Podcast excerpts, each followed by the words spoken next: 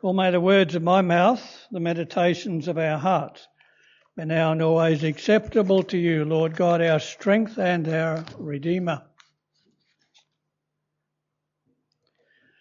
I don't suppose all of you know who I am, do you?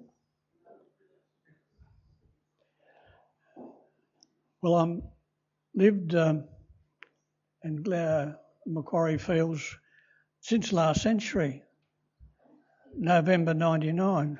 Uh, and um, we went to uh, Glenquarie Church and then we came over here. Uh, I'm a retired hospital chaplain from St George Hospital. Uh, oh my goodness me, that was a long time ago now. Um, retired, I think, 2004. Before that, I was rector of Mortdale, and before that, I had three parishes out west of the mountains um, Rylstone, Peak Hill, and Warren, if you know where they are. So uh, that's a little bit of my history. Now, in, in the um, commentary I had of by uh, on Philippians by Stuart Briscoe, um, he called his book "Bound for Joy," and is divided up the chapter into three sections. Verses one to seven he calls reality Christianity. Verses eight to eleven, getting to know Christ better, and twelve to twenty-one, follow me. Now, in these opening verses of chapter 3, Paul is concerned to make a clear distinction between what is real and what is phony, which is why he brings up the practice of circumcision. Of course, in the Old, uh, Old Covenant, this practice established a relationship between God and his people who were to be used by God to bless the world. However, with the coming of Christ, a new covenant is established where the need for circumcision is no longer necessary. This caused disagreement as there were those who maintained circumcision was still necessary. Paul warns against those who want to mutilate the flesh, as he calls it in verse 2, and not to put any confidence in this practice, but rather embrace a spiritual circumcision, on which I quote, opens the ears to hear God's word, opens the mouth to speak God's message, and opens the heart to be rid of hardness and rebellion. Now, to achieve this, we need to rejoice in the Lord, as the opening verse said. And you'll hear it again in chapter 4 next week. Rejoice in the Lord always. and again, I say rejoice. I don't know whether any of you can remember the tune that was set to those words. Rejoice in the Lord always. And again I say rejoice. Anyone on this side know it? Well, why don't we sing it as a round? Eh? this side will start and then I'll bring you in. I know, ready? Rejoice in the Lord always, and again I say rejoice. Rejoice in the Lord and again I say rejoice. Rejoice, rejoice, and again I say rejoice. Rejoice, rejoice, and again I say rejoice.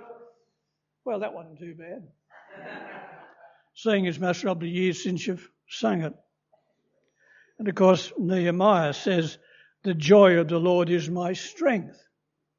That one something. What? The joy of the Lord is my strength. Is that how it went? The joy of the Lord is my strength. Yeah, okay. Yeah, the mini revival in the 70s and 80s brought out a lot of tunes, the scripture verses, and um, that was some of them. Some of them were very good. However, the challenge of these words is to rejoice in the Lord, even in times of trouble, of trauma or difficulties or hardship. and I'll return to that later. So, how are we to rejoice? Firstly, to acknowledge the Lordship of Christ. To acknowledge the Lordship of Christ. To completely open to the plans God has for our lives, how He wants to use us. So our life is completely open to Christ, nothing hidden, from whom no secrets are hidden, as the prayer of preparation in the communion service says, cleanse the thoughts of our hearts. Then to accept His love, His unconditional divine love, for He is a relational being. We are relational. We believe we are made in God's image. So there is no way a divine being could make relational beings without himself being relational. One God as our Heavenly Father. We know Him through Jesus our Saviour and through the work of the Holy Spirit to make us more like Jesus. And some people may think God could easily love others, but not love me. Well, to overcome this, one writer suggests that we see ourselves at the crucifixion of Jesus. He's about to die. We've seen the experience and the agony, the pain and the horror that Jesus has gone through being crucified. We approach him and ask the question, Did you do this for me?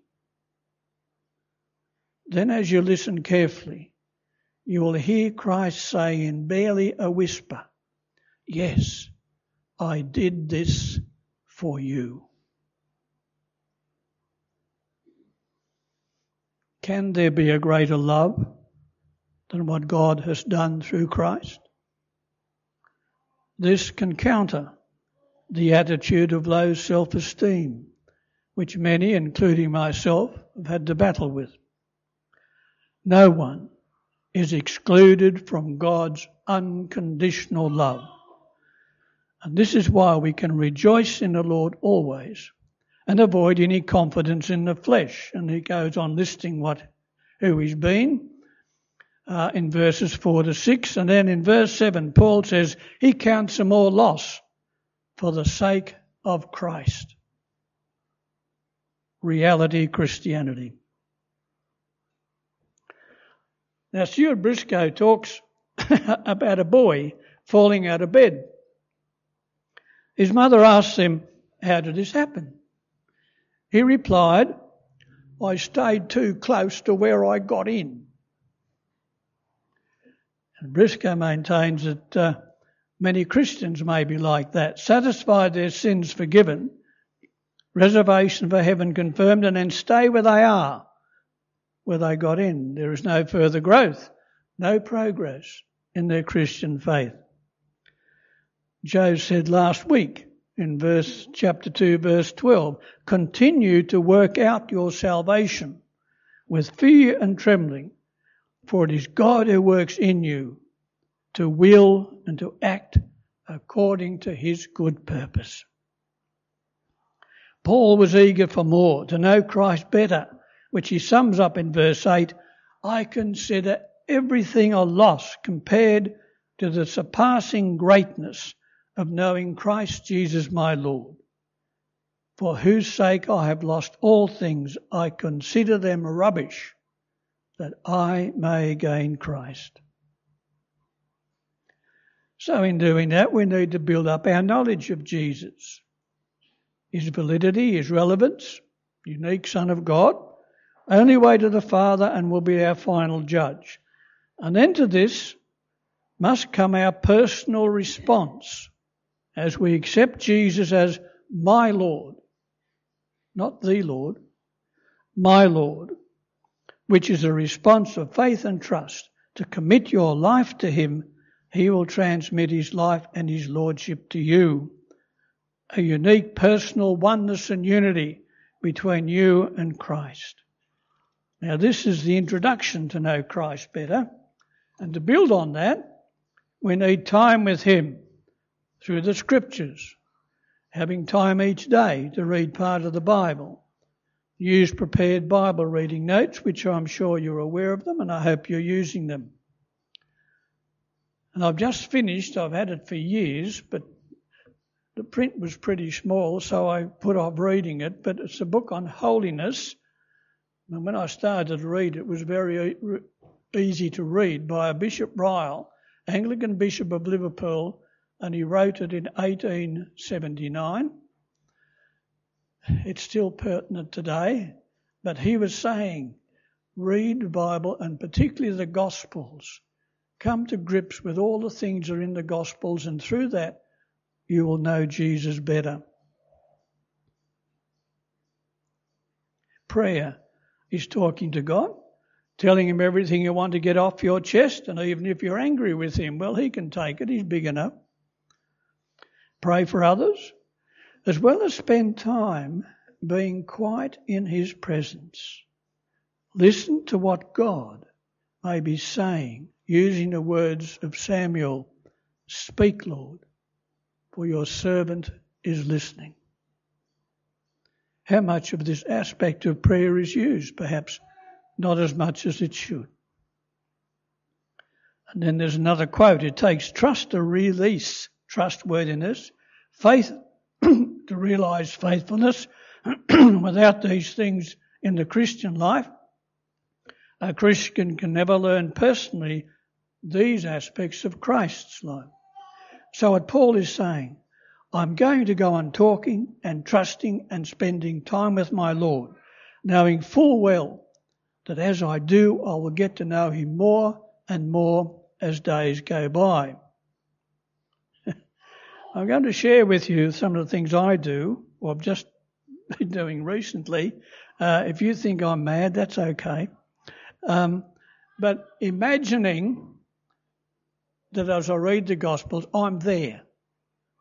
I'm witnessing what's going on. And then in my imagination, I have these two characters who talk to each other about uh, what, what Jesus is doing, what their response should be. I've called them Bill and Bob rather than some of the Old Testament names of Artaxerxes or Zerubbabel, right? And um, here is a conversation in my imagination as they met, with one of them coming from watching Christ who had just confronted the Pharisees. One asks, Where have you been? Where have I been? I've just witnessed Jesus taking on the Pharisees. What do you mean, taking on the Pharisees? He told them their father was the devil. He what? Oh, you don't go around telling the Pharisees that. I know what's happened. After feeding the crowd the other week, it's gone to his head. No, no, look, there's more. He then said they were liars.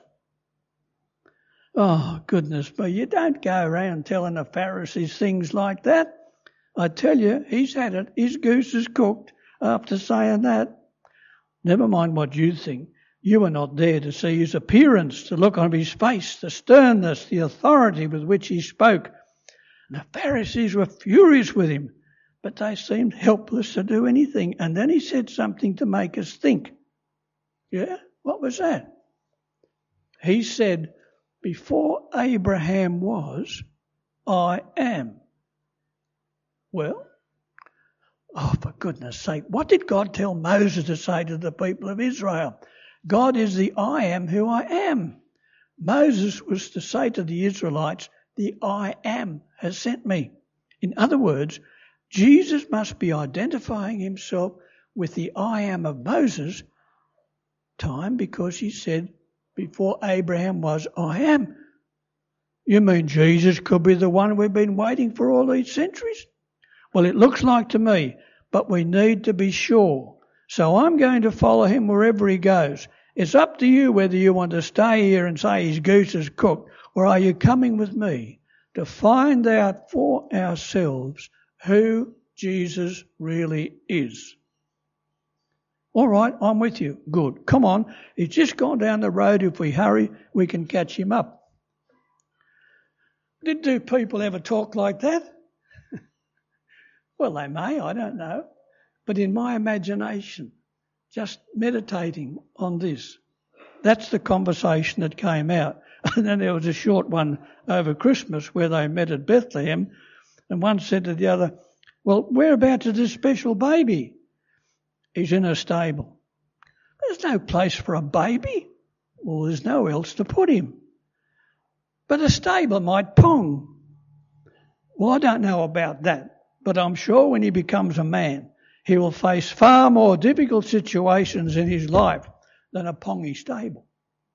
And of course he did. See, that's me and my imagination, but it's really helping me draw out what's important there. How many of you climbed a tree in your youth? Oh, yes, just as many as eight o'clock. Who was up the tree? Zacchaeus. Well, I imagine I was up the tree.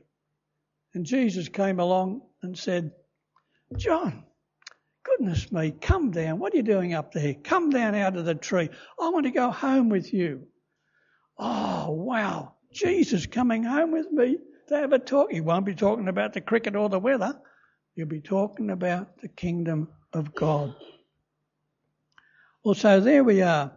This is my way of wanting to know Jesus better in my imagination. And now these two characters, and I can't shut them up. They're talking about the crucifixion and then the resurrection. And the other day I'm at Campbelltown Station waiting for the train to come through. My son said come down for the day to Canberra. they start talking about the Trinity. And the ones wanting to ask the questions and the others trying to answer them. But the one who had to answer didn't have all the answers to satisfy the one asking the question. So I've got to go and read a bit about the Trinity now to, to get it all worked out. okay, I'm not saying everyone has to do it. I'm just sharing this is what's helped me. Now this brings us to verse 10. To know Christ and the power of his resurrection, and of course there is no resurrection without a crucifixion, no empty tomb unless there's been a cross. To die with Christ, that is, to our old self-centered, selfish life, and rise with Christ to a new set-free life directed by the power of the risen Christ through the Holy Spirit. Yes, we need to know Christ better. In the remaining verses 12 to 21, we see how Paul endeavours to follow Christ. He has warnings. All have to choose between two natures the earthy because of our human birth, and through being born again as heaven people. For our citizenship is in heaven. This is where difficulties can arise, as those who choose simply to be on earth, to be earth people follow a different approach to life entirely. Paul warns to be on guard against purely sensual appetite in verse 19, whose God is the stomach and they glory in their shame. In verse 17, Paul gives himself as an example to follow. When we go back to verse 12, Paul says, But I press on to take hold of that for which Christ took hold of me. On the road to Damascus, Paul was stopped in his tracks Christ stopped him to save him and use him to spread the gospel. Christ stopped him, saved him, then started him all over again in a totally new direction to be what he had never been and to do what he had never done. He was possessed by Christ and he looked back to that day when Christ took hold of him. And to that, we balance verse 13, where he then says, forgetting what is behind. So do not continually dwell on that. Although, of course, Satan wants us to dwell on the past, he wants to remind us of our past failures, but they're being confessed, forgiven, and dealt with forever. The past is the past, the present is here, and that is where we live.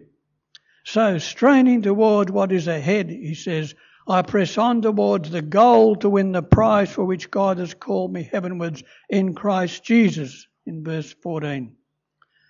The prize is not a gold medal, but it is to be with Christ now and for all eternity. What a prize. In the meantime, we face life with its ups and downs, success and failures, joys and disappointments, health and sickness, life and death. There are many painful experiences to go through, and Christ is there to be with us in whatever we have to face. Emmanuel, Christ with us, or more accurately, Christ in it with us. With my wife June in a nursing home because of Alzheimer's disease, there were some issues that had to be faced. How to cope with living independently after 52 years of married life. I said one day to God, Father, June is your daughter before she is my wife. So let us look after her together. A peace seemed to flood over me, as if the floodgates had been opened and God had been waiting for me to say this so he could enter my pain and be in it with me. And he has. I quite often like to quote Selwyn Hughes, the writer Every Day with Jesus Bible Notes. He says, The Son of God entered this world of pain and suffering, wore our flesh, measured its frailty, grew and struggled with the same problems with which we struggle. He's able to enter into our condition because he has been in our condition. Always remember, you were dear enough to God for the Saviour to be born. Finally, our Christian hope in verse 21. He will transform our lowly bodies so that they be like his glorious body, to enjoy heaven, clothed in our resurrected body where there is no more Alzheimer's disease or cancer, ill health, pain, suffering or death. They have all passed away and life is perfect with Christ in heaven. This is our Christian hope and faith which Paul encourages us to follow. No other faith has such a message. No other faith has such a Saviour. Isn't Christ worth committing our lives to and following Him unconditionally? Rejoicing in our salvation. The choice is ours. What will it be? Father God, we pray that we will be always open to grow more fully and grow in greater understanding of who you are and what you have done, that we may be more effective witnesses for your purposes and to your glory. We pray this in Jesus' name. Amen.